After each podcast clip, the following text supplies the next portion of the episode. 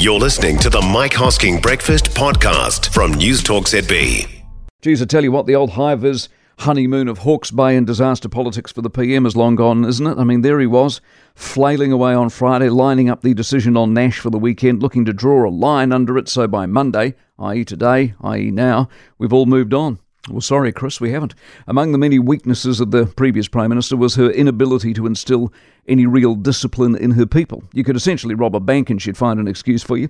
In fact, ironically, the original sin of Nash on this program, 2020, was under her watch. She knew the Solicitor General was looking at prosecuting, and she must have known the Attorney General did the telling off. How come she didn't do anything at the time, eh? Because she was incapable of discipline. Hipkins is sadly clearly cut from the same cloth. Now, as much as I like Stuart, and as much as I think most of us get the fact he did what he did out of frustration, he broke the rules and broke them at least twice, if not three times. You either have rules or you don't. And in not sacking him, Hipkins become as big a villain as Nash. Hipkins is soft and or so short of proper talent he can't afford to lose anyone. Most extraordinary part of the Hipkins explanation came when he stated that Nash claims he couldn't recall the Attorney General admonishing him for the original crime. That says either Stuart has brain fade or David Parker's admonishments are so nondescript you might have thought you were there having a beer and a game of darts.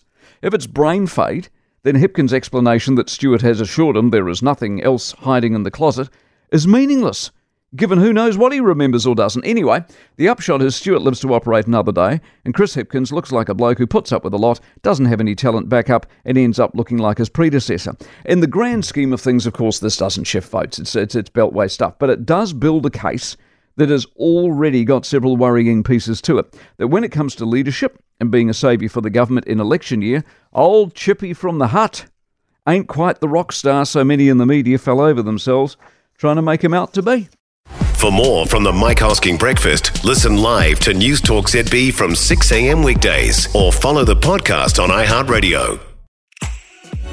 If you enjoyed this podcast, you will love our New Zealand Herald podcast, The Little Things, hosted by me, Francesca Rudkin, and my good friend Louise Airy. We focus on all the little things that you can do to make a positive impact on your life and to cut through the confusion from the health and wellness industry.